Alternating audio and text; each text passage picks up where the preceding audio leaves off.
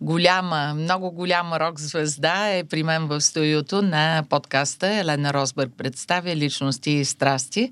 А Николо Коцев, здрасти, добре дошъл.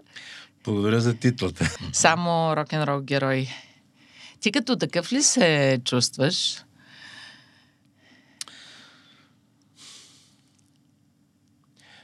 Ами, напоследък се улавям, че а, в дадени ситуации поне изисквам за обикалящата ми среда да спазва някои правила на, на иерархията в а, рок а, средите, но иначе към себе си нямам такова самочувствие на рок звезда. Аз се смятам за музикант а, с висок, поне за себе си, музикален критерий и се опитвам да създавам всичко, до което се докосна, се опитвам да го създавам до един а, много, към един много висок стандарт. А, а иначе, когато върша професионалните си задължения и, и трябва да бъда на, на дадени места с определена функция, опитвах си да, а, нали, да завърша една задача и така нататък. А, това са случаите, в които аз а, изисквам да се спазват някакви правила. Не, че съм някаква звезда, но все пак, когато съм си завоювал дадена позиция, аз а, изискам от останалите да спазват а, това. Като, например, ние сме хедлайнер, да кажем, на фестивал, някъде, на, на който свират, да кажем, три банди. Пристигаме за само чек, гледаме, че местата за нашите оселатели, където трябва да бъдат и барабани, са вече заети. От, да кажем, една група, която ще свири в 4 часа се обяд. Това се случва само в България, естествено, нали? не в чужбина, но, но тогава аз просто а, а, не приемам а, това, че някой не, не, не се е замислил, че Абе, дайте да изчакаме хедлайнера да дойде да си сложи инструментите и тогава да правим каквото си искаме с тази сцена. Да. Аз забелязвам, че около тебе хората те наричат маестро. Има някакво, как да кажа, ореол и респект. Докато... Може би тези, които ме познават. Значи имах случаи в... А, а, когато а, не бях още толкова често в България, бях дъл, дълги години бях в чужбина и си почнах да си идвам там в началото на 2000-та година и така нататък. И бях интересен за медиите, защото е, е, ме рубрицираха и все още като най-успешния български рок музикант. Е, не е ли така? И аз така те представям. Ами, е, това са моменти, в които аз никога няма да изляза и да кажа, бе, аз съм най-успешният български рок музикант, но ако това действително е така и излезеш да погледнеш, примерно, какво пише по книги, по интернет и така нататък, на практика, когато фактите говорят, и боговете мълчат. А, та, да си дойда на думата, една от журналистките, за вас а, а, се носят слухове, че сте много труден за работа. Викам, да, всички викам некадърници и мързеливци, да работят страшно трудно с мен. И това е точно така. Иначе аз съм работил с хора, които са на много високо професионално ниво в а, музикалния рок бранша. Нали? Не само рок бранша, но и в симфонични среди, в академични среди. И а, когато аз се възхищавам на някой за поведението му, аз а, мога да му бъда слуга до гроб. Кажи за... някой от кои са твоите герои? Ами, много са. И в, и в класическия, да кажем, айде академичния, нали, а, свят и в а, рок света. Това са хора, които един път спечелили а, моето безпрекословно уважение с, с, с а, постиженията си, с това, което са направили, а, аз винаги ще ги гледам като, като божества. В кои са те? За теб. Ами, а, има хора, които, от които жанра, който ние, ние в момента експлуатираме, с който живеем, с който създаваме, а, които са създатели на този жанр. И това са тия хора, които, а, които за мен са божества. А, групите на м- 70-те години, а, от тях, нали, Аз не съм имал щастието да се докосна до кой знае колко много от тях, но а, малко хора знаят, че аз примерно съм работил като а, звукозаписен режисьор и, и продуцент на, на, на групата, която се нарича Company of Snakes. Сега не знам как се нарича. Това, това е оригиналният състав на White Snake. Бърни Марсден, Мики Муди, Дон Ейри, Нил Мари, басиста. Това са хора, с които аз живях буквално в едно звукозаписно студио в продължение на два месеца. Това къде и кога а, се е случило? Това се случи в Германия, в едно селце, което извън а, Хамбург, което се нарича Бракел, а, където аз работих в едно студио, което се нарича Каро студио, не знам дали го има вече. Там бяха създадени голям брой от а, най-големите хитове на а, 80-те години, доколкото знам, а, в Германия. И аз, а, а, понеже ми беше изляза слава на добър а, тон режисьор, по край нали, това, че си смесвах сам Брейзен Абът, албумите и Нострадамус и така нататък, ме извикаха да работя като тон режисьор в Германия. И ми плащаха много сериозно добре за тия, да. нали, за тия времена. И там аз имах удоволствието да работя с банди като Саксън, Роустату, едни да, да, да, да, помня, да. да, с Енгри Андерсън. Той, дето е, той е мънинки е с един прът отзад на, на Mad Max филмите, заедно с Тина Търнер, дето играе в този филм. Енгри Андерсън на тях им смесих един албум на живо от Вакен, който а, спечели най- наградата най-добър лайф албум на годината. Вече това не го знаех. Никой не си ме разказва това, да. Да, смесил съм на Саксън на а, един албум а, на на Моли Хачет съм смесил два албума, една американска банда, uh-huh. нали, които са там малко така гейтър рок от а, сорта на Линит Скинит, uh-huh. тия банди, нали, кантри рок. По-южняшки, да. да в тях имаше един от, от членовете на Линит Скинерт в тая банда, която записах аз и така нататък. Та, това са хора, които а, независимо от моята... А, например, там аз бях тон режисьор, нали? И, и даже много от тях въобще не знаеха до последния момент, че аз свиря на китара. И че издавам албуми, че имам... Пишеш музика. Че пиша музика, да. че, нали, малко или много нали, се стремя към титлата Гитар Hero и така нататък. Ще, когато си там тон режисьор, ти трябва да си вършиш твоята си работа. И даже си спомням един а, момент, в който записвам, аз записвам Дон Ейри, той с хубав хамонт, нали, с, както си трябва, нали, в студиото, дойде рентал компания, сложи а, нещата. И, а, и в един момент, нали, понеже аз трябва да му обясня от кое място трябва да влезем на запис, той е записал на парче и аз му казвам името на този акорд, нали, uh-huh. който не е лесен. Така, ти откъде знаеш тази работа? Викам ми, знам. Нали? Да. Така че в такива моменти, когато човек има пред себе си а, такива хора, а, аз а, никога не съм си позволил да м- да фамилиарнича с а, познанията си, музикалните си познания, да, да фамилиарнича спрямо тем, тях, нали. Помня, например, а, а, когато Глен Хюз дойде за първ път да записва при мен, аз бях в едно много скромно студио, пак така домашно студио, нали, хом студио, но направено така, че да може да произвежда хубав а, материал, който в последствие беше издаден в целия свят. Идва Глен Хюз а, и моето студио е в Мазето това къде е се вече не е в Германия, Финландия. а в Финландия. Е в Финландия.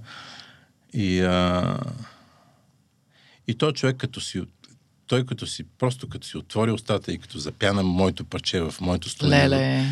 И аз чувам това, което съм чул в албуми като Бърн. Нали? Да. А той е бил в страшна форма. Тогава. Той беше тогава на 40 години. Оха. Това е било 93-та година. Uh-huh. 93-та година. И какво? Целият ами... тръпки.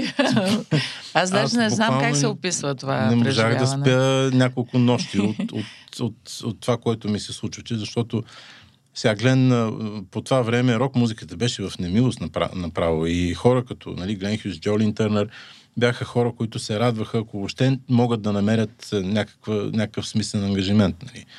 А, помня, дали Глен пееше с някаква дискарска банда там нещо. Шведи някакви, които го бяха такова ли.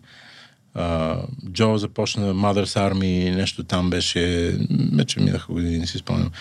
Но аз, а, а, нали, за мен този момент беше като а, среща с божество, защото а и той в студио също е, все едно, че го чуваш, а, той пее на живо, както пее в студио и пее на студио, както пее на живо. За него няма разлика. Той на практика влиза, изпява парчето и е готово. Много рядко ми се е наложило да правя някакви промени. Текстовете си бяха негови, той си пееше нещата и аз просто не меех пуснах на запис и го изчаках да се свърши работа и така. А той виж колко има а, продължителна музикална кариера и колко е адекватен и актуален в момента. Ами, той е докоснат е... от Бог. Да. Това, е, това, е, това е гласов апарат, който не остарява. Той вече е над 70 годишен mm-hmm. и пее като Аз го видях това лято, му правих интервю и... Ам Даже като влезе, леко ме смущава, тъй като го усещам като някакъв гуру. Много интересно такова излъчване има. Но интересно е колко лесно се вписва сред по-млади музиканти. Не стои такъв като стърчок, нали, да кажеш, той е Не, увехтял, е напротив. Той е много слаб, постоянно сменя прически, нали, бакенбарди. Да, да, суетна, има суетен, приятна да. суетност. Суетене. Спомням си, че беше поне с обувките му бяха 47 номер, сигурно. Като съм се виждал с него, да. просто викам, бе, как му той, той не е по-висок от мен. Еми да, Слави, Не е по-висок такъв. от мен, обаче огромни обувки. Викам, че какво става тук? Нали? това са хора, които само като, като гледам и с него имам един страхотен а, момент също, който а, а, никога няма да забравя. Когато беше при мен да записва и за, и за Брейзенавът, и за Нострадамус, всичките мои гости живееха при мен, включително Джолин Търнър и Алана Майлс живея при мен. Аз имам голяма къща на втория етаж. Тя, е, там, Ти трябва да ми кажеш, да, поддържаш ли връзка с тия герои, че много е интересно. Има един а, страхотен а, лайв концерт на живо, Калифорния Джам, който със сигурност си гледал, където Ричи не е искал да излезе, защото в договора е пишало, че трябва да е тъмно, да има светлини. Да, на определение. И там кой ли не се е изредил да, нали, да го моли, той се заключва просто и, и катил, не иска да излезе. И дошъл Джон Лорд и казва, Ричи, ай, брат. И той отворил вратата и тръгнал. Да. Нали, само уважение към Джон Лорд, понеже mm. по-възрастен, нали, те са двамата създателите. Първо, първо нали, двамата започват на практика Deep Purple.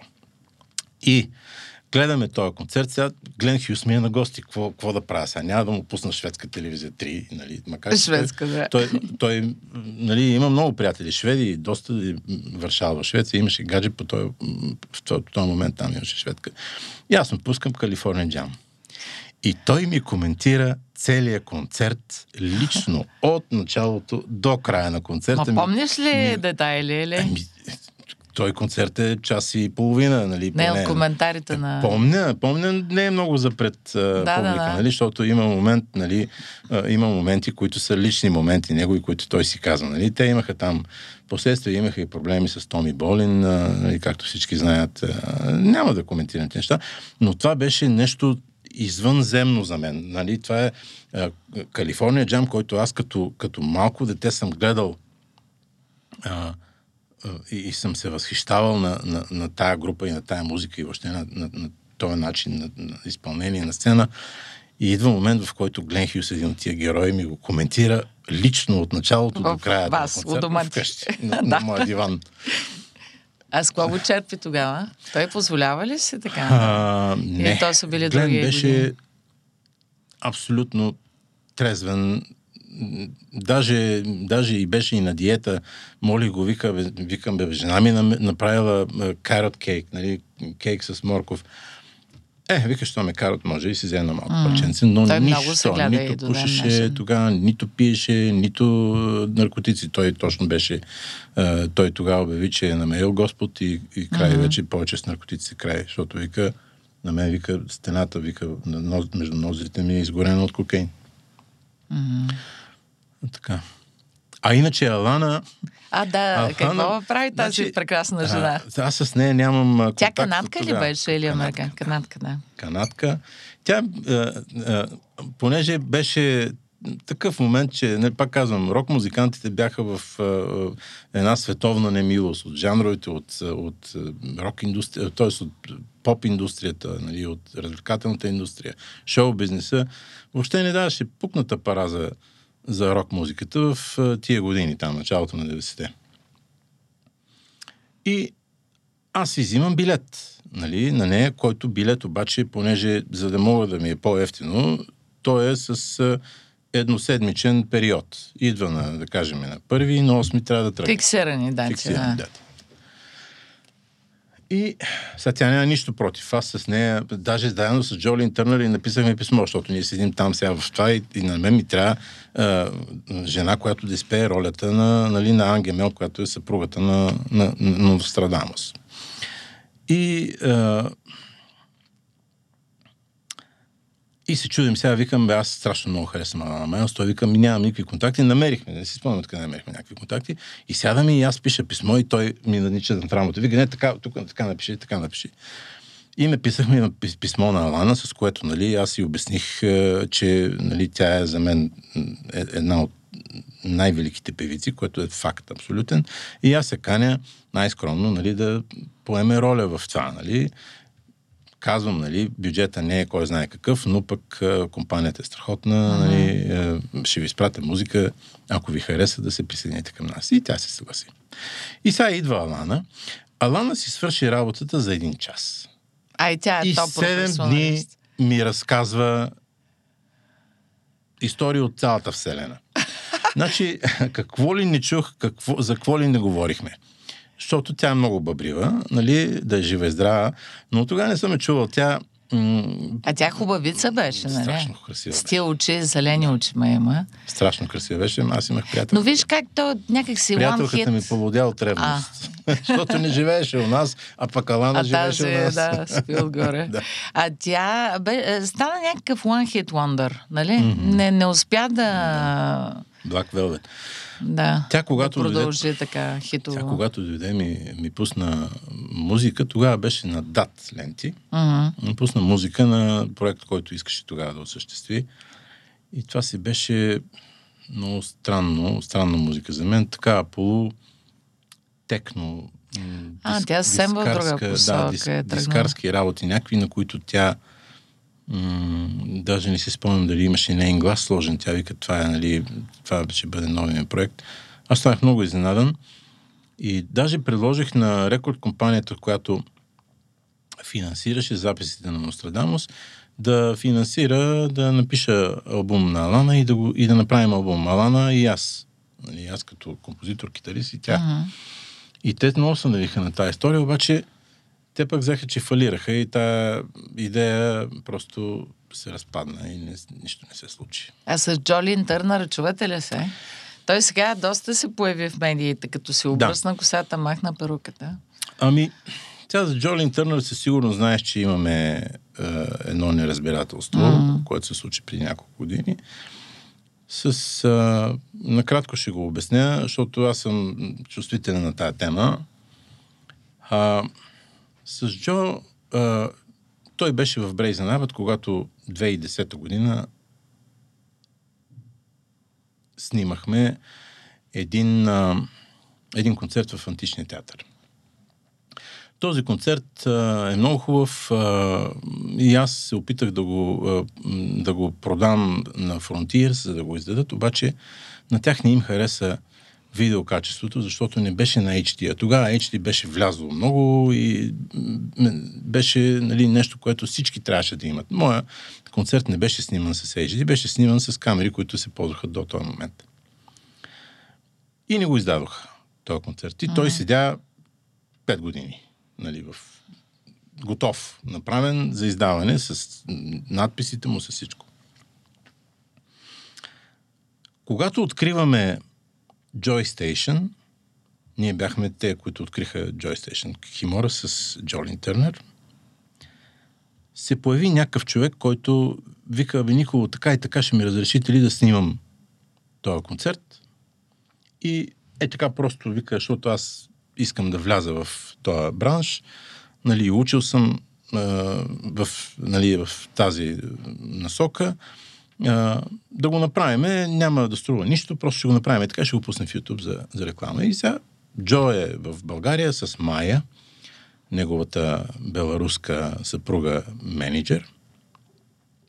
И аз ги питам двамата. Викам, бе така и така появи се един човек, нали, предлага да, да направи концерта. Имаше нещо против. Викам, няма да бъде комерциално, няма да бъде издаден, просто ще го пусне в YouTube за реклама и евентуално да ни дойдат кигове в България с този концерт. Той вика, супер, няма проблем. Речено, сторено, това момче дойде снима концерта. Аз го записах там, платих каквото трябваше на тон режисьора в клуба да го запише. И имах вече мултитрак. И този мултитрак си стои, нали? Чакаме да видим там какво ще стане с видеото. Горе-долу, година или две след това, се пада 20 годишнината на Брейзен Абът. И аз викам, ще събера един best of диск, ще го дам на Румен Бончев, нали? Поне аз в най-скромни размери и мащаби да си отбележа за себе си тази 20 годишна на бандата, за която съм плил кръв, нали, ми се разруши и семейство и всичко, нали, за, за да може да съществува. И викам, така и така ще правя best of. Дай, викам да сложа един бонус. Ще сложа това DVD от Античния театър. Слагам DVD-то в Античния театър. И правиме пакет. И този тираж е, може би, 300 копия, от които 200 са ми още в един склад. Mm-hmm. Нали? Да са продадени 25-30 копия. И аз не знам по какъв а, повод нещо питах една от а, а, госпожиците, които се занимаваха с нещата на Джолин Търнер в интернет. Нещо случайно се случи тогава. И тя вика, о, Николо, ти, а, ама ти видя ли изявлението на, на Джо? Викам, кое е изявление на Джо? Аз съвсем невинно. Ами така и така, даде ми. И в това изявление се казва, че то диск, който е издаден е бутлег, че той е незаконен, че Джо не е знаел нищо за него и че нямаме абсолютно никакви оговорки той да бъде издаден. И аз унемявам, защото това става, става въпрос за 5 годишен продукт, на който аз съм платил на всички от бандата и от всеки от тях имам декларация не. подписана, че нали, прави каквото искаш. Всички кадри заснети в турнето, на, на турнето на, на Брейзен Абът, Варна, летния театър, там, античния театър в Плодив и в зала Христо Ботев, могат да бъдат ползвани и а, разпространени по начин, по който аз искам. И аз свързвам нали, с тях и им казвам, а, има някаква грешка. Нали? Е, и доста така доста силни думи бяха използвани срещу мен, което не беше въобще коректно, защото аз по никакъв начин не съм показвал неуважение към Джон, напротив, винаги съм имал пълно уважение към него, или по никакъв начин не съм се опитвал да го, да го измамя. Нали? И, oh, appalling, this is uh, uh, not acceptable, stab in the back, knife in the back, е такива неща. И аз се опитах, нали, и казах на, на Майя, викам Майя, няколко дена, нали, имате, моля ви, излезте се на опровержение, защото, защото аз си казвам, а, нали, доста съм сигурен, че имам декларация подписана от Джо, че uh-huh. всичко е окей okay с издаването на този албум. Да не говорим, че нали, това е преди 5 години. О, ако имаш такава декларация, а, ние доста бихме искали да я видим. И съпругата ми вика, аз ги знам къде са декларации, отиди да извади. Декларацията аз се сканира веднага я пуснах. А, не съм, не съм сигурна, че е написано както трябва и не съм сигурен, че е написано от адвокат. Това въобще не го спорваме. Викам, да, със, със сигурност не е написано от адвокат, защото викам аз разговарям с членовете на бандата си лично, не, не чрез адвокат. Тоест аз съм го написал, това е мой текст, за да се знае точно за такива uh-huh. моменти, които се случват сега, че ние имаме пълно съгласие да се използва този материал след това, нали? И викам, ако нали, не, не излезете, звъннаха ми, писаха ми от Ролинг Стоун. Стане да ме питат Да. какво става. Да Викам, господа, няма, не мога да коментирам. Викам, това са лични наши неща. Сигурно е станало недор- недоразумение. Ако има някакво развитие, ще ви съобща. Да. И те ни излязаха с опровержение, след което аз а, излязох с моята страна на, на въпроса. Това беше публикувано в а, melodicrock.com, в един голям австралийски а, интернетен сайт. Той беше тогава най-големия сайт преди времето, когато това се случва. И това нещо за нула бройки излезе навсякъде. И много хора взеха моята страна, но много хора не знаят. Аз не съм си позволил да, нали, да публикувам декларацията, на която се вижда нали, подписа на Джой, че действително аз съм прав. Защото това не са неща за публика, това са неща за, нали, за нас си. Но а, това беше крайно нечестно, защото а, и аз му казах на Джо, викам, Джо, ако става въпрос нали, за, за, за това, че се смята за ограбен, мисля, че имаме продадени към 90 копия, нали, ако искаш, ще ти дам по едно евро за копие и нали, ще бъдеш обещетен. Но то звучи толкова смешно, че кой би нали, си съгласил на това. Не, аз нямам, нямам претенции финансови, не знам какво. Викам, Джо, говориш ми за, за, за приятелство. Викам, сега, аз ти се обаждам, викам на рождения ден. Пише ти за, нали, се обаждам за Крисмас и викам, нито един път не си дигнал телефона да кажеш ни happy birthday, нали? Да. Така че сега говорим, знаем много добре за какво става въпрос. Пак казвам, моето уважение към Джо е безгранично, той е невероятен талант и това, което се случи, беше според мен причинено от незнание или прибързаност на неговия менеджмент. Мгм. Като аз съм сигурен, че Джо не е, не е инициирал такова нещо. И тук преди година и половина не се сдържах и му написах, викам, човек, странно ми е да сме в лоши отношения, защото нали, много, и двамата много добре знаем, че аз съм много голям плюс за неговата кариера, както и той е голям плюс за моята кариера. И викам, това, което се случи според мен е недоразумение. Нали, пак ти казвам, че не съм имал абсолютно никакви а, намерения да, да, те, да те маме по какъв начин и така нататък. И той се съгласи вика, наистина беше недоразумение. Поговорихме си малко за семейни неща, това, това. И много приятелски си пожелахме успех нали, за нататък и така. Така че този случай е приключен. Но за съжаление, а, тук имаше и български сили, които действаха срещу моето, моите колегиални отношения с Джо, защото, както си знаем, в България винаги има някой, който иска да се възползва от ситуации, които м- живота му предоставя, благодарение на някой като мен, да кажем, влизат нали, в кръга, почва се комуникация и изведнъж някакъв странен човек става Джо, менеджер на Джо, нали, който го представлява за, за цяла България, пък до сега съм бил аз човека, който комуникира uh-huh. с него. Едва ли не ме изкараха мен лъжец, че се опитвам да подбивам а, цени и така нататък. И аз, нали, винаги съм комуникирал и съм доказвал, нали, лъжовността на всичко, което се говори, защото имаше случаи, в който а, Никола се опитва да подбие твоята цена, ти, ти си свирил в този клуб нали, на по-високи пари и това викам, да, обаче викам, това в никакъв случай не е, не е вярно, защото този клуб не е съществувал. Ние сега го откриваме. Няма как да си свирил в този клуб преди, след като той не е съществувал. Имало една поля, поляна там. Нали, първото ти пристигане на този клуб е сега с Кикимора и това е комуникацията, която се води. И той даже комуникираше с организаторите, не, не с мен. Така че българина помогна много за цялата тази ситуация. Да, да, ама ти харесва да си България. Съжалява ли си за мен понякога, че се върнал? Или? Не, никога не съм съжалявал, че съм се върнал, защото а, м- сега, ясно е, че чужбина ми е дала много. А, и аз съм дал също много на чужбина. Но в България се чувствам най-добре, най-на място се чувствам. А,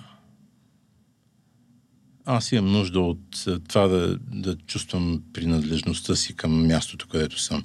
Аз живях, аз съм живял повече в, на острова в Финландия, отколкото до момента съм живял в София и чувствам София като моето място от, от първата година, в която се прибрах. А там бях 23 години, нали? Той е остров, аз така и не почувствах чувство, че живея на море, например. Идвах на море в България, от остров в Финландия. така че всяка страна си има положителни и отрицателни страни. Ние с съпругата ми сме водили този разговор много пъти и, и просто стигнахме до, до заключението, че трябва да направим така, че да се опитаме да черпим само положителните страни от Финландия и само положителните да, страни от България. Това е най-хубавата философия. Негативните да ни, просто да ги оставим да ни подминават и да не ни и да не ни тормозят по никакъв начин, защото нашите проблеми са само в нашите глави. Сега ако се дразна от това, че примерно еди какво си било станало, аз ще се поболя. Ако каже майната му, нали, въобще няма никакво значение. Гледаш хора губят по милиарди долари всеки ден, нали, въобще не им пукат, а сега на мен ще ми пука за това, че примерно е, какво си там. Съм спукал гума. Кой ти е помагал най-много? Сигурно има някакви хора, които на които Има един човек, на, който аз, на когото аз дължа страшно много. Той е, вече не е между нас, Бог да го прости. Той се наричаше Райнер Хензел.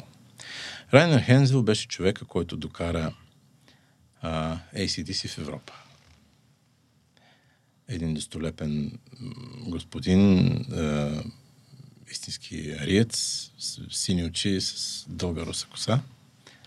А, бил е с, и с Металика, бил е с Рейнбоу, Мануър беше последно, последния роуд менеджер на Мануър, винаги когато са идвали тук, идвал с тях. Аз така и познавам Джой Демайо лично. И с Motorhead също беше нали, много близък. С Леми. А, той беше човека, който, благодарение на който аз започнах да работя в това студио Каро. В Германия. В Германия. Той беше човека, който а, нали, промотира моите тон режисьорски качества на такива групи, нали, като тия, които изредих. И а, той беше човека, който а, ме, ме взе в групата на Робин Гип, един друг а, голям великан, вече от много-много висок. Да, Това, от космически. Барбара Страйзен, Селин Дион да, ниво, да. нали, така нататък. Биджис. Аз бях с Робин 9 години и обиколихме света няколко пъти. И аз бях в тая група, благодарение на Райан Хензел. Като той, като аз после се станах а, музикалният директор на пътуващата, на концертната група, и понеже аз бях музикален директор, членове на групата станаха също и моя колега Нелко Коларов и Амалия Ненова. Даже се е стигало до моменти, в които менеджмента на Робин Гип пита Райнер Хензел, бе, защо в групата на Робин Гип има трима българи? И да защото са най-добрите. не, не връзкари. Така че Райнер Хензел беше много комплексна личност. Истински интересен нали, за медии. А, той живееше в много специален свят. Той беше много болен от диабет. Постоянно а, беше на живото поддържащи лекарства. Но чудовищно интелигентен, с а, страхотно чувство за хумор. И ние с него се разбирахме без много да говорим. Той първо ме наблюдава няколко месеца, като работих, защото аз работех много тежко в това студио.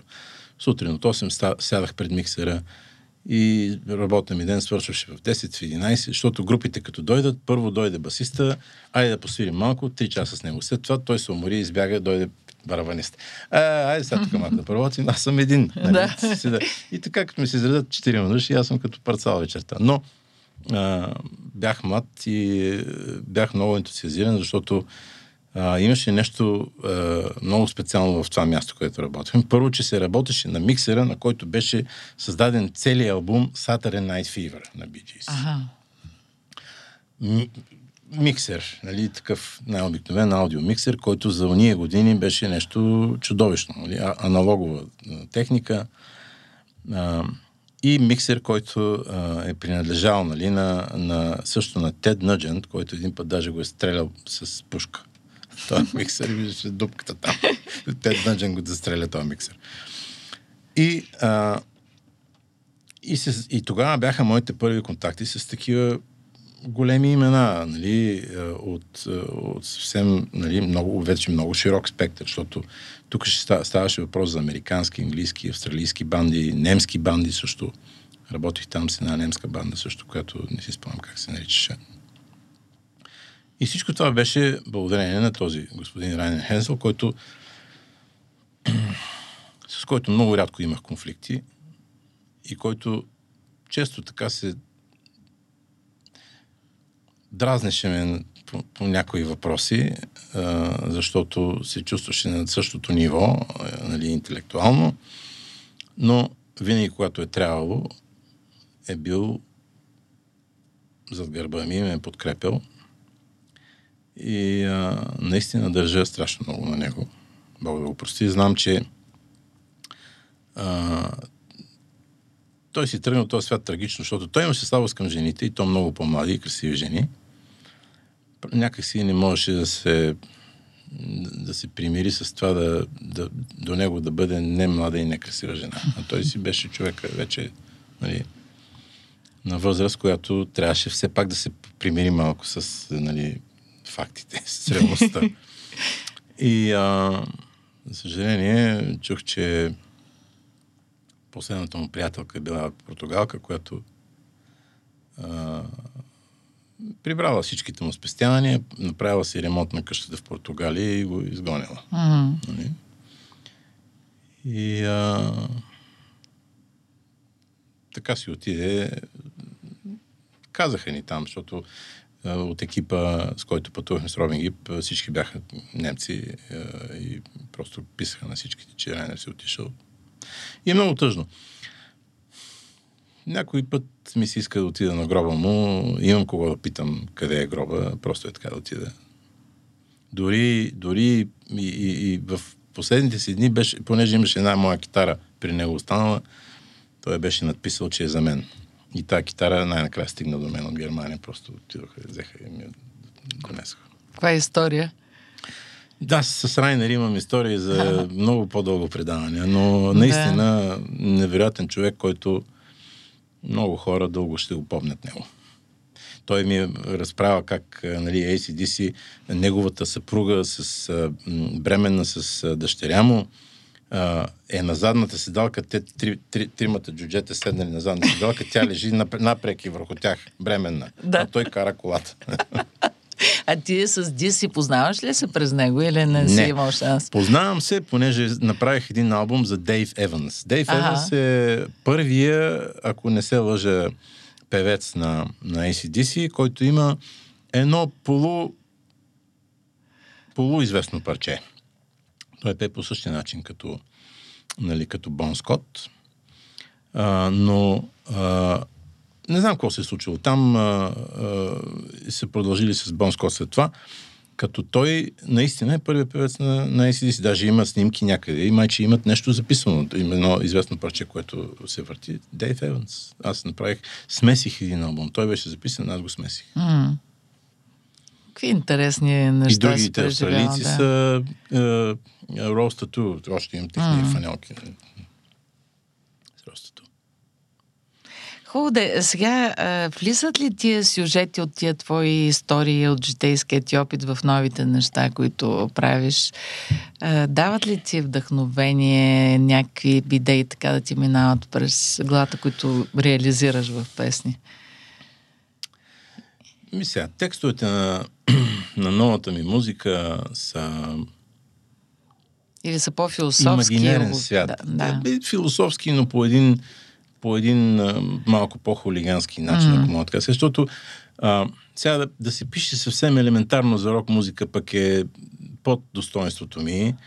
Да се пише пък, да имаш претенции пък някакви, кой знае какви, за такъв тип музика е глупаво. Да. И а, истината е някъде в една такава фаталистична себе, самоирония, а, с хиперболизиране, а, символизиране, а, ползване на богата, нали, богат набор идиоми, които за щастие успях да понауча доста, защото говоря английски от много, много години и съм бил с много англичани и американци. А, и а, със сигурност а, съм повлиян от тия истории на някакво м- на някакво ниво душевно, но а, да описвам конкретни истории. Mm. Не мисля. Може би има. Написал съм една-две песни, които са, в които става въпрос за конкретен случай, за, кон, за, концерт, за конкретна личност. А, а, това са истории, това са песни, които се получават много добре, защото когато човек а, изпитва болка, а, той наистина е в, в пика на, на творческата си същност, на творческото си а, на творческите си способности. И когато и това е свързано с нещо, което човек е можел да пипне и да види, то става още по-живо. И а, много ефектно. Имам една песен, която се нарича Free, I'll be free. За Brazen която на Брейзена. Тя беше написана за Робин Гип, между другото, тази песен. Обаче Робин Гип е специален човек с, специален вкус. Нали? Той, който и да... Там основният проблем вика, аз казвам на хора да ми пишат песни, те ми пишат песни, които звучат като биджис. Пак аз не искам вика да звучат като биджис. Те като са написали половината е, музика от, да, от, от, да. от поп-музиката, половината, сигурно и, и, и това му беше на него дилемата, че вика, пишат ми песни, вика, всичко звучи като биджис. Сега те хората горките, той, той не беше и много комуникативен. Аз за за 9 години работа с него, едва, се, едва съм бил в директен разговор повече от 5 минути. Той какъв той интроверт не, някакъв? Не, не репетираше, mm. той не репетираше, той не комуникираше. М- аз, понеже е, оркестрирах целия, цялата програма нали, за, за, за тия концерти, които направихме с страшно много симфонични оркестри в целия свят, трябваше сам да гадая е, тоналности, защото сега той е, правим парчета, на които основният глас е бил Бари, обаче Бари нали, е високия глас там. Да. Робин това не може да го спее. Ние имахме бек вокали, които нали, ми се раздаваха подобни неща, но все пак и на Робин трябва да му е удобно, за да може да бъде е, съществена част от това, което се случва. Все пак концерт е на Робин Гип. И това си бяха много сериозни въпроси, които все пак успях да разреша. Само на едно парче поиска смяна на тоналност. Останалите останаха така, както бях направил. Това е голяма академия. Нали? Да. да, да се върна на текстовете. Текстовете, човек в, в някаква така езотерична, на някаква, в някакво езотерично измерение, нали, полусъзнателно, със сигурност се повлиян от всичко това, което се е случило, но, но това, което най-много съм получил от, от всички тия години е а, способността да да отсея ненужното, макар че все още е страшно трудно, както ти казах на, в едно друго интервю, че за мен създаването е мъка и това е точно, защото знам колко е трудно. И точно, защото знам колко много е създадено. И точно, защото знам, че не всички е, слушат с приятелски е, уши. Всеки гледа, нали, да каже, а, това тук от 73-та година, найди кой си албум, тук два тона са същите, това също е страшно опасно, защото все пак ние не можем да се спасим от това, че взаимстваме от неща, с които е. сме израснали. Все едно да кажеш, че а, това, че Вивалди и Моцарт си приличат е, е, е нали, а, плагиатство от някой, примерно. Сега в плагиатство никога не съм бил обвиняван да не, да не, да не правя нещата толкова трудни, но със сигурност няма как да не си бил повлиян от нещо. Гледам на един клип на, примерно, Ричи Блакмор, един от моите герои. Бърне вика от това е а, Гершуин.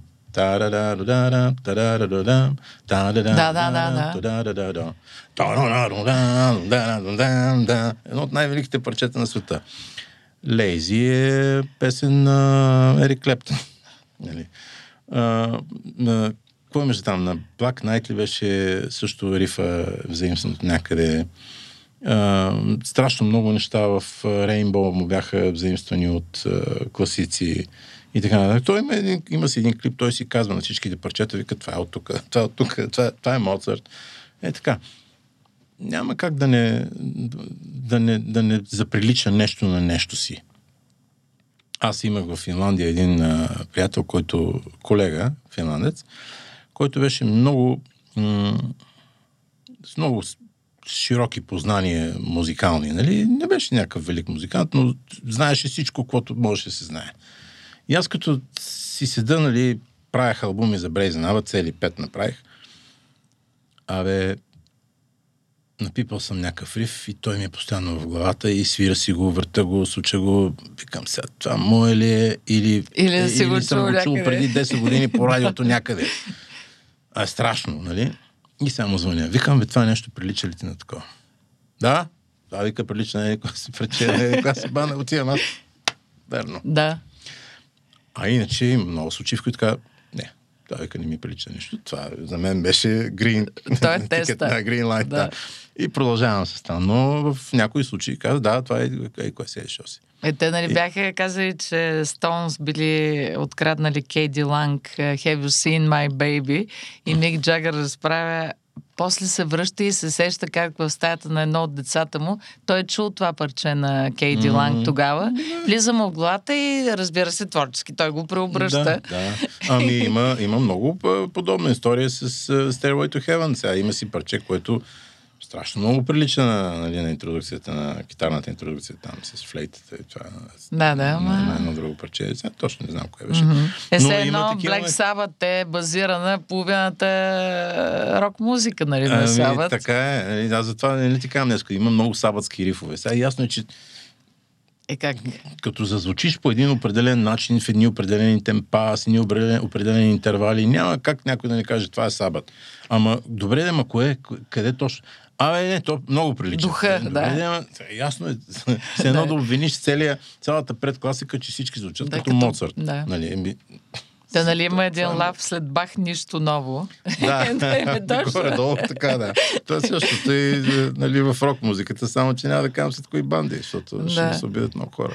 А, а добре, де, а, казват твои колеги от света, няма смисъл повече да се пише и издава нова музика. А, за тебе така ли е? Е, сега и Кис казаха, има и по-млади банди, казаха, това е последния ни албум. Някакво за разочарование тях, не, сега, има. Не, това е умора, е, творческа умора. За Кис съм съгласен. Ако така се чувстват, е, те нямат какво да доказват. Освен това, не зависят и финансово от това. Ето, аз преди съвсем тук, преди, буквално преди части споделих, че за написването на албума аз получих грант от Национален фонд култура. Ами, ако не бях получил този грант от Национален фонд култура, аз не знам как ще да изкарам тия 6 месеца, примерно, които седнах да пиша, защото с, с седене само вкъщи и чакане, нищо не може да се случи. Ние сме група, нали, Кикимора е група, която не работи а, по клубове, не работи по, а, нали, а, нямаме примерно 10 гига на месец, нали, нещо, Да. като би могло да ни държи като музиканти професионални. Ние имахме около 20-25 големи концерта преди COVID, което беше за нас много добре. А, но минаха 8-9 години, докато стигаме до това ниво. И изведнъж дойде COVID и всичко се срина и всичко загуби смисъл. На практика всичко загуби смисъл, освен единствено, което остава е да мога да създавам нова музика, защото ако си спомняш, когато създадох Кикимора, може би е, ти си била една от първите, на които кажеш, че аз не искам да издавам албуми. Мгм. Не искам да беше издавам преди албуми. 10 години. Точно така. И то защо? Защото няма никакъв смисъл. Смисъл е да, да пускаш нова музика, хората да я харесват и да ти идат на концертите, за да могат да си платят билета. Мгм. Това са албумите. Ти знаеш ли защо ми се казва новия албум на Кикимора, ще се казва For a Broken Dime? За, За един пукнат, Пукнат грош. грош. Да. Защото с предния албум, ако ти покажа отчисленията, които получих като продажби, аз не мога да си плата тока само. да. Затова се нарича For a Broken Dime. И все пак го създаваме, защото а, това е единствената разменна монета, която имам. Ако съм художник, ще се да, да рисувам. Ако съм футболист, ще отида да, да играя някъде. Аз, освен, че имам разряд за Зидаро Мазач от строите на войски. Да. нищо И че си направил цялото студио почти с твоите две ръце. Не, почти с моите Да. две ръце, но... но... Имаш и други таланти. В смисъл имаш бекап за... да се ваеш хляба по Не, аз-. Аз а, гладен няма да умра, но, но, но няма да мога да се занимавам с музика. Пък, а, Пък и не е честно, възраст- да. При условие, че Господ ти е дал талант, не е честно да... на тази ми възраст, ако сменя попрището си, ще се чувствам много зле, защото това означава едно поражение. Ще означава едно много сериозно поражение. Виждаш ли в децата твоето бъдеще и музикално? Разбрах те вече са музикални и двамата. Музикални се тръгнаха на пиано. Сега съм вече намерил две китари. Ама един е левичар, както ти казах. Ще Да. трябва да му сменяме гарда на китарата. Не знам дали ще стане на обикновена китара. Ще се опитаме. То не е толкова важно сега, за... защото ще им вземам три четвърти китари малки. Мгм. Обаче това ще бъде голяма работа за тях, нали, да получат истински китари, защото те, един от тях, Николо, който е, а, има една играчка, нали? Тя, тя ме постоянно на врата. Слага ни черни очила, качва се на табуретка и прави Той е готов. Прави концерти. А, но сега с истински китари, защото те са наис- наистина са напълно нали, можещи инструменти, ще им купят там един малко силовател. Няма да е лесно нали, за нас с всички точно, но може би ще ги пускам долу в студиото, ще видим какво ще правим. Е, те си имат татко Но- продуцент готов, Да. а, режисьор, звукорежисьор. Трябва да видим а, сега в тая възраст, в която трябва страшно много да внимаваме с а, насоката, която да им предложим. Ние затова ги пуснахме на пиано, ще им дам китари в ръцете, за да видим то като си го познае, детето като си го познае, а, ни, никой не може да го спре. Но ако никога не се е докосвало до това поприще, примерно до тенис ракета, пък е следващия Григор Димитров, как ще знаеш, че имаш Мгм. световен тенисист вкъщи. И затова с съпругата ми си говорим, че трябва да им дадем възможност да се докоснат до всякакви такива а, нали, интересни поприща нали, за живота, да видим къде а, ще разцъфне някакъв цвят. Нали, защото те, като го видят, че е тяхното, те ще го познаят. Всяко, примерно, като гледаш на интернет едно детенце, което свири 4 годишно свири на, на пияно, така както тук свирят а, а, нали, тия, които завършваш музикалното училище нали, в България. И си викаш, това дете е докоснато от Бога. Това mm-hmm. не е възможно. Това е, е, физически е невъзможно. Моите, моите деца проговориха нормално на 4 години. Нали? И все още говорят малко като бебет. А това 3 годишно дете, ми как ще го научиш ти да свири така на пияно? Какъв, какъв е методът ти? Какъв педагог трябва да си? Трябва да има божествена сила, някаква, която да може това дете да го научи да свири така. Защото си говорим, нали, виждала си клипчета на 3 годишно, Да, да. на да. 3 и Е, половина те са години. извънредни, извън Просто габаритни. тът- То е- Това не е възможно. Това не е, не е човек.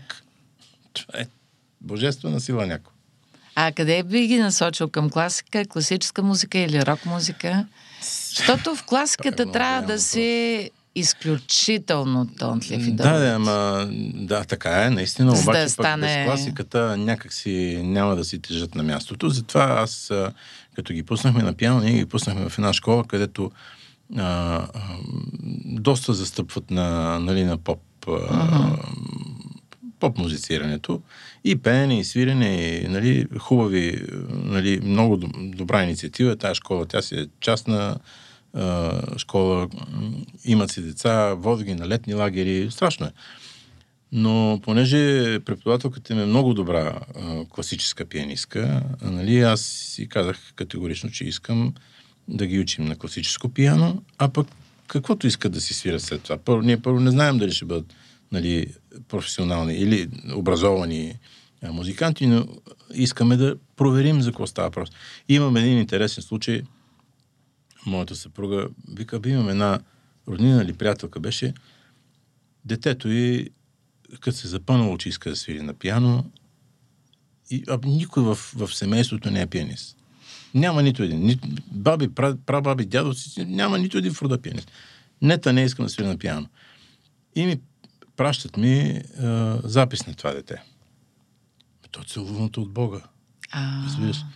И аз викам, да, веднага намирайте учител, не знам какво, само след 3-4 години лауреат на международни конкурси, ето. пианист, разбираш? И, то, е, сега, той си го е избрало детето. Аз настръхвам само като Да, говоря. да. Това има някаква сила, която влияе на, на тия неща. Тя си ги контролира, избира си хората и им казва бам. И това дете от тогава нататъка пак казвам, ако, ако не му създадеш условия да се докосне до това, да го, да го види, представи че родители му казаха, бе, аз стига, я тук Глупости, нали? Става и... Колко е тежко, голямо, къде ще, Право, ще ни тук, ще ни завърши. думкаш по главите. М.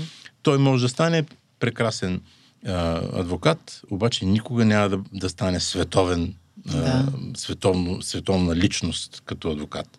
А с пияното още на 15 години. Да.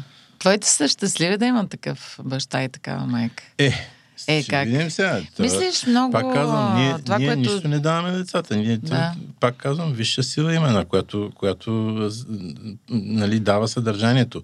Ние сме проводници само. Ние сме тия, които са задължени, стражовете, които трябва да направят всичко възможно даденото свише да бъде реализирано. Защото то пак, ако, ако постоянно се пречи на това, няма как да се случи. М.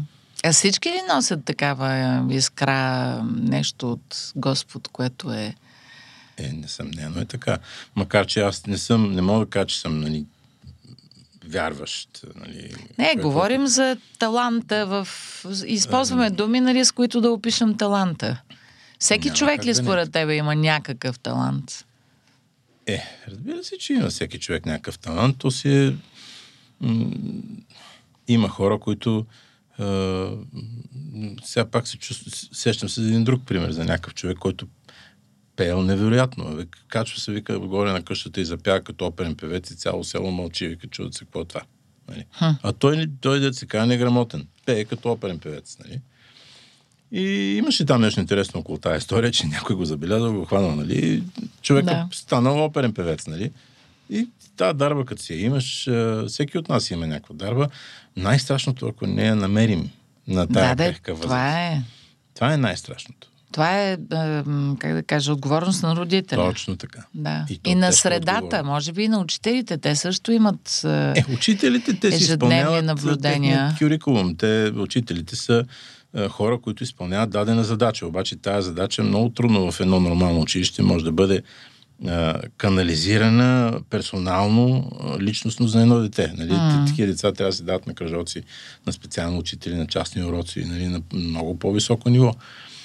Тук вече почваме да заиграваме с една друга тема там за финландското училище и образование, което аз абсолютно Ти си не критичен, съгласен. Да, да. съм страшно критичен. Аз съм ти чела Защото тия, тия... изказвания. Ми да, защото там създават имбесили само. Те там приравняват талантливия с неталантливия, защото там като са всички равноправни, това дете, дето нищо не може и нищо не знае, той иска да бъде същото, както това, което е целуното от Бога.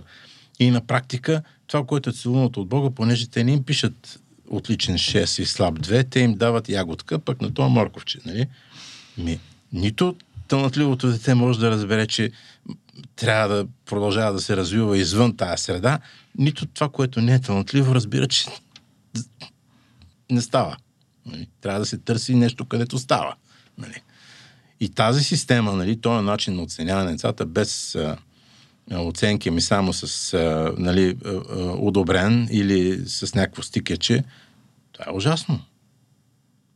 Това е комунизъм в най-грозната му Ла, форма. лошия му вид, да.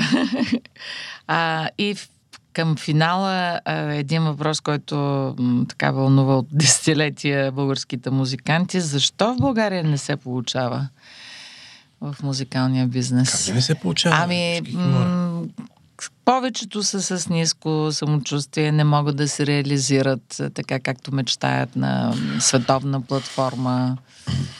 А едва вързват двата края, трябва да работят дневна работа и вечер да свирят, не се занимават изцяло професионално с музика. Говоря в рок, поп жанра. Виж сега.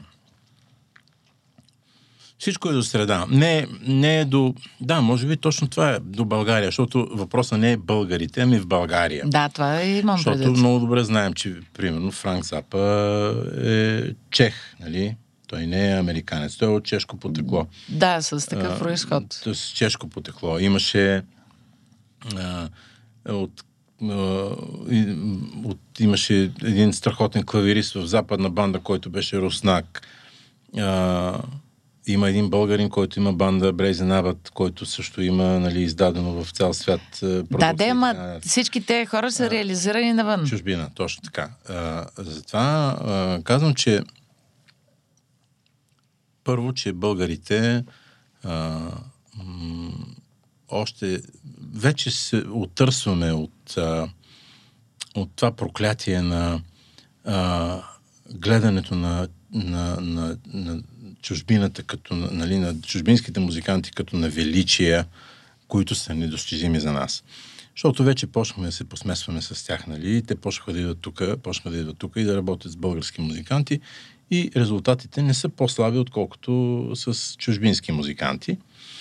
И а, а, това, че има в България страшно добри музиканти, не е страшно много, но има много добри музиканти. Има поне четирима-петима китаристи, които са на световно ниво. Uh-huh. Нали, има м- барабанистите не са толкова много, но поне едно-двама-трима ще се намерят със сигурност. За певците е най-тежко, най-трудно, защото нямаме, а, а, нали, за да си рок певец от световна величина трябва да имаш а, брутално чувство за вкус, за естетика, за владеене на жанра, за владеене на езика, за, владе, за, за, за владеене на границите, познаване на границите, до къде можеш да стигнеш и какво трябва да направиш, за да стоиш в тия граници, но да ги запълниш възможно най-ефективно. И това са неща, които, както примерно един англичанин или американец не може да запее българска народна песен, родопска, както българите, така и като че ли ние, българските певци, все още не им се отдава да го направят с а, този друг жанр. Но пак казвам, това са крайности. Има ако вземеш български талант и го посееш да, да, да, да расте в англоязична среда с, нали, англо, нали, с чужбински и западни музиканти, а, резултати почти винаги има но а, наистина като че ли сме малко по-слаби в, като талант в, в този жанр музика. И това го казвам от опит, защото аз преподавах китара в чужбина и а, там имах от, от, от учениците си имах поне двама-трима китаристи, които свиреха на нивото на почти на нивото на някои от нашите най-добри китаристи, но това време беше преди 10 на 15 години. А, а бях в много малко местенце. Бях на остров с 10 000 жители общо. Значи от тия 10 000 жители, трима свирят като тримата български китаристи на 7 милиона държава. А, трябва да престанем с чуждопоклонничеството, трябва да повярваме, че това не е невъзможно, защото като, както си го гледал Глен Хюс, бог на Лос-Анджелес, на, на Калифорния Джам, така ми седя до мене и в моята къща и си говорихме и пя на два моя албума. Нали, аз ако не бях повярвал, че това е, това е възможно, никой нямаше да го поканя да дойде. А той взе, че дойде, каза прекрасна музика и направихме прекрасни парчета заедно. Е, страшно. Нека да завършим така.